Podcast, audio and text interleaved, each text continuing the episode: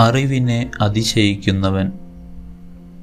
ഇന്ന് നാം വിചിന്തനത്തിനായി തിരഞ്ഞെടുക്കുക വിശുദ്ധ ലൂക്കായുടെ സുവിശേഷം പതിനഞ്ചാം അധ്യായം ഒന്ന് മുതൽ ഏഴ് വരെയുള്ള വാക്യങ്ങളാണ്.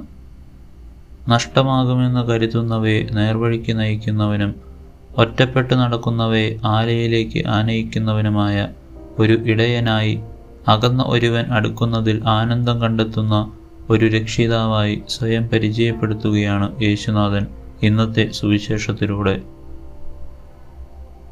വിശുദ്ധ യോഹന്നാൻസിലേക്ക് എഴുതിയ ഒന്നാം ലേഖനം ഒന്നാം അധ്യായം ഒമ്പതാം വാക്യത്തിൽ നാം വായിക്കുന്നു. എന്നാൽ നാം പാപങ്ങൾ ഏറ്റുപറയുന്നെങ്കിൽ അവൻ വിശ്വസ്തനും നീതിമാനുമാകിയാൽ പാപങ്ങൾ ക്ഷമിക്കുകയും എല്ലാ അനീതികളിലും നിന്ന് നമ്മെ ശുദ്ധീകരിക്കുകയും ചെയ്യും.